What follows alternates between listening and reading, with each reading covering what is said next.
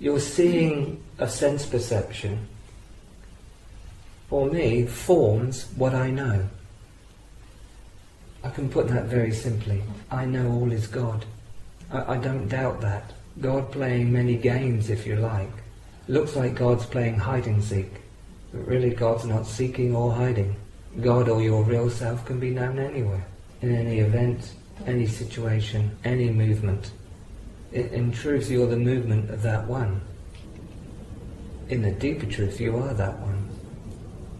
You see, satsang for me isn't something that I'm doing. Satsang is what I am. I can't move anywhere, do anything, say anything, see anything that's not satsang. The divine teacher divining everything. It's like the way is right here, right now. My experience is endless possibility. And my knowing is one with the Absolute. And I see that everywhere.